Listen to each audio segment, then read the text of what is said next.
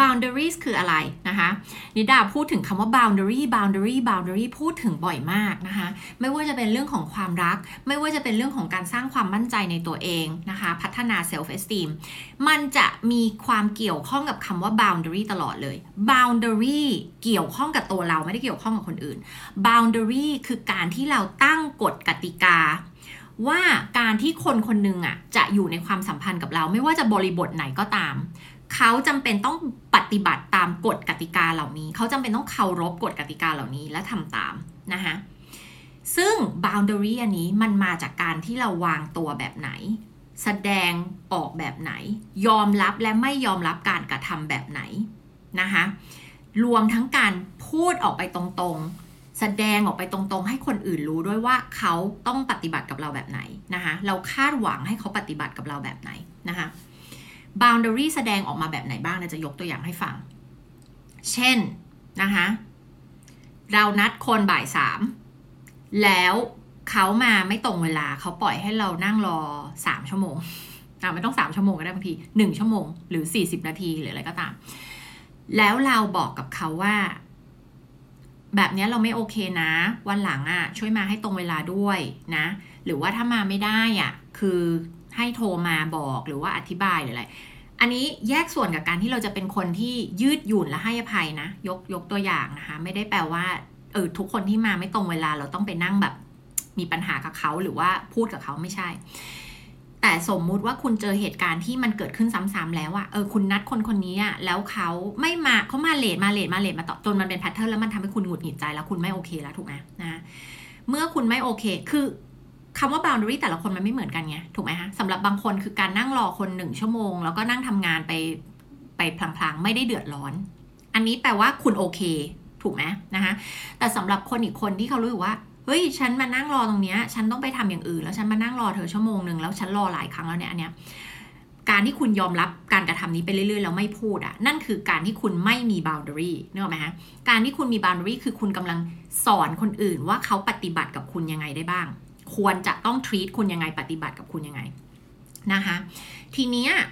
พอคุณพูดออกไปแล้วนะคะว่าคุณไม่โอเคกับการที่เขาเลทหลายครั้งแล้ว หรือปล่อยให้คุณรอเป็นชั่วโมงเนี่ยหลายแบบสองมันจริง ๆ มันไม่ควรจะหลายครั้งด้วยถูกไหมครั้งที่หนึ่งครั้งที่สองก็คือครั้งที่หนึ่งก็ควรพูดแล้วแต่โอเค ครั้งที่หนึ่งถ้ายังไม่ได้พูดครั้งที่สองมันก็ต้องพูดแล้วถูกไหมมันไม่ควรจะปล่อยให้เป็นสามสี่ห้าหกครั้ง เพราะถึงจุดนั้นมันคือเขาเข้าใจว่าคุณยอมรับพฤติกรรมนี้แล้ว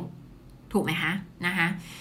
แล้วคนเป็นเยอะมากโดยเฉพาะคนเอเชียเนี่ยจริงๆ มันก็คือมันทุกประเทศแหละนะคะ แต่ว่าโดยเฉพาะในสังคมที่แบบเกรงใจพูดไปแล้วเขาจะรู้สึกยังไงเนี่ยอันเนี้ยจะเป็นกันเยอะมากนะคะ แล้วมันสร้างปัญหาให้กับชีวิตเยอะมาก มันทำให้คนอื่นไม่เคารพเรา มันทำให้คนอื่นมองเราว่าเราเป็นคนขาดความมั่นใจ ไม่ไม่เคารพตัวเองนึกออกไหมคะไม่เกี่ยเป็นเรื่องที่ดูไม่ได้เป็นเรื่องใหญ่โตมาก แต่ยกตัวอย่างของการไม่มี boundary ในระดับ อะระดับที่เอ็กซ์ตรีมขึ้นไปอีก คุณบอกว่าการที่อยู่ในความสัมพันธ์นี้นะคะสิ่งที่คุณยอมรับไม่ได้คือความก้าวร้าว เช่น ความก้าวร้าวทางด้านคำพูดนะคะเช่น ถ้าแฟนจะใช้อารมณ์รุนแรงคำพูดไม่น่ารักหยาบคายกับคุณ คุณไม่โอเค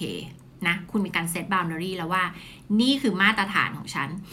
จำไว้ค่ะทุกคนคำว่า boundary จะมาพร้อมกับคำว่า standard มาตรฐาน การที่คุณ set boundary กำลังบอกให้คนอีกคนรู้ว่าฉันมีมาตรฐานนะ นี่คือมาตรฐานของฉันนะคะทีเนี้ยเวลาที่คุณเซตมาตรฐานนี้ให้คนรู้ด้วยภาษากายด้วยการวางตัวด้วยสิ่งต่างๆ ที่คุณได้แสดงออกไปอะนะคะแล้วอีกฝ่ายเขารับรู้ได้ว่า เฮ้ย คนคนนี้จะไม่ยอมรับอะไรที่ต่ำกว่ามาตรฐานนี้เนี่ยมาตรฐานของเราอยู่ตรงนี้ ถ้าคนอีกคนก็จะอ่านแล้วเขาจะ อุ๊ย ถ้าฉันลงไปทำตัวเท่านี้ คุณจะไปทันทีนึกออกไหมคะ ทีนี้พอคุณเซตบาวน์ดารีอันนี้ที่มันมีมาตรฐานอันนี้ขึ้นมาแล้ว ว่าคุณไม่โอเคนะ ถ้าคนอีกคนปฏิบัติกับคุณแบบไม่ให้เกียรติ ฉันไม่โอเคนะ ที่คุณจะทำสงครามเงียบใส่ฉัน ฉันไม่โอเคนะ ที่คุณจะไม่คุยกับฉันสองวัน ฉันไม่โอเคนะ กับการที่คุณพูดจาประชดประชันไม่ให้เกียรติฉัน ฉันไม่โอเคนะ กับการที่คุณพูดจาหยาบคายกับฉันนึกออกไหมคะ อันนี้คือตัวอย่าง ทีนี้กฎกติกาแต่ละคนก็ไม่เหมือนกันละ เมื่อคุณแสดงไปแล้วว่านี่คือมาตรฐานของฉัน นี่คือมาตรฐานของฉัน ถ้าคุณทรีตฉันต่ำกว่านี้ ฉันไปนะคะคนที่มี boundary ค่ะ เมื่อคนอีกคนต่ำกว่ามาตรฐานคุณไปจริงๆนึกออกไหมคะคุณไปจริง ๆ แล้วไม่ได้ไปแบบเรียกร้องความสนใจด้วย แต่คุณไปเพราะว่าเขาต่ำกว่ามาตรฐานไง คุณรับไม่ได้คุณยอมรับไม่ได้ไง เพราะคุณมีมาตรฐานนะแต่สิ่งที่หลาย ๆ คนทำกันคืออะไรคะ อ้ยบอกว่าฉันยอมรับไม่ได้นะ ถ้าคุณนอกใจ นี่คือมาตรฐานฉันนะ ฉันรับไม่ได้นะถ้าคุณนอกใจ แต่พอแฟนนอกใจขึ้นมาจริง ๆ เนี่ยเห็นไหมทำตัวต่ำกว่ามาตรฐานที่เราคาดคาดหวังทำไงคะ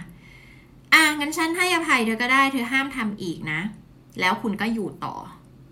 นึกออกไหมคะ แล้วคุณก็อยู่ต่อ แล้วคุณก็หวังว่าเขาจะไม่ทำอีก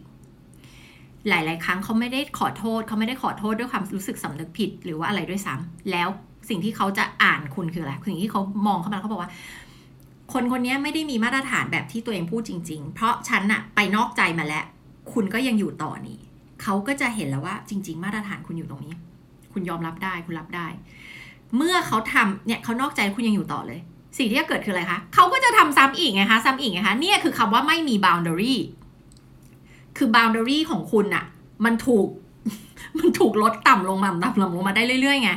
นะคะนั่นคือไม่มี boundary ค่ะนะคะ boundary ไม่ได้เป็นเรื่องของการที่ฉันน่ะพูดว่ามาตรฐานของฉันอยู่ตรงนี้ค่ะ boundary คือ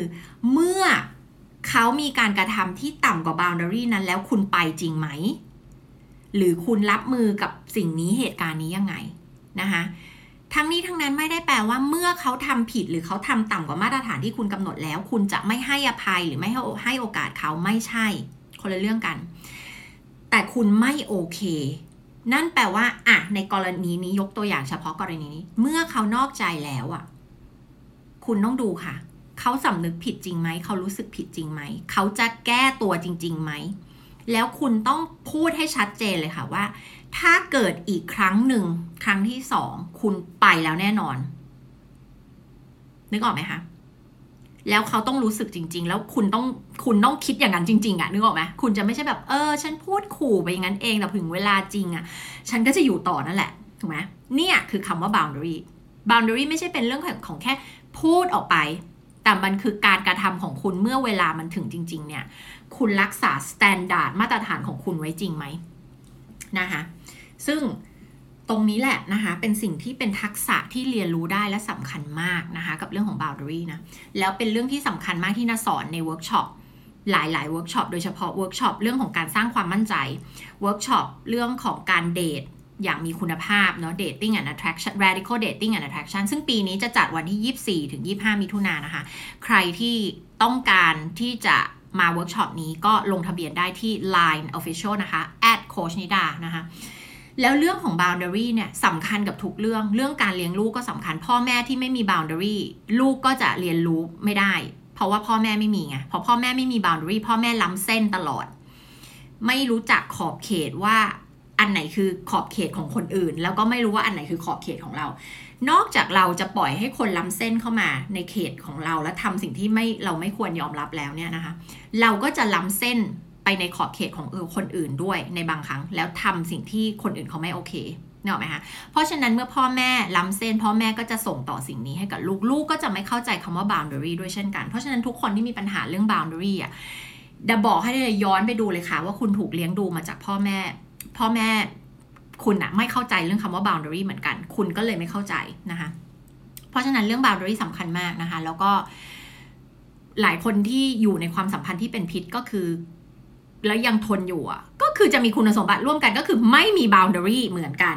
นะคะไม่มี boundary เหมือนกัน เพราะฉะนั้นมันเป็นเรื่องที่ถ้าคุณไม่มี boundary มันเป็นอันตรายกับชีวิตคุณมากเลยนะคะ แม้กระทั่งคนที่อยู่ใน narcissistic relationship อะใครที่ตาม playlist narcissism อยู่อะก็จะพูดถึง boundary บ่อยมาก เพราะว่าเมื่อคุณจะตกเป็นเหยื่อของ narcissist ได้เนี่ย ก็คืออะไร ไม่มี boundary เป็นหนึ่งในลักษณะหนึ่ง เป็นหนึ่งในสิ่งหนึ่งที่ที่คุณขาดถึงถึงเข้าไปอยู่ในความสัมพันธ์ที่เป็นพิษ ถึงเข้าไปอยู่ในความสัมพันธ์กับ narcissist นะคะเพราะฉะนั้น boundary เนี่ยสำคัญมากๆมาก ๆ แล้วคำว่า boundary มาพร้อมกับคำว่ามาตรฐานคำว่า standard นะคะ เพราะฉะนั้นสำคัญมากต้องมาพัฒนาไปด้วยกันนะคะ แล้วเดี๋ยวเราจะมา create หลาย ๆ ซีรีส์นะคะ ใน playlist ของ boundary นะ ตั้งขึ้นมาเป็นหนึ่งซีรีส์ในนี้เลยนะคะ ในหัวข้อหมวดหนึ่งเลยคือเรื่องของ boundary ค่ะ แล้วเดี๋ยวไว้พบกันค่ะ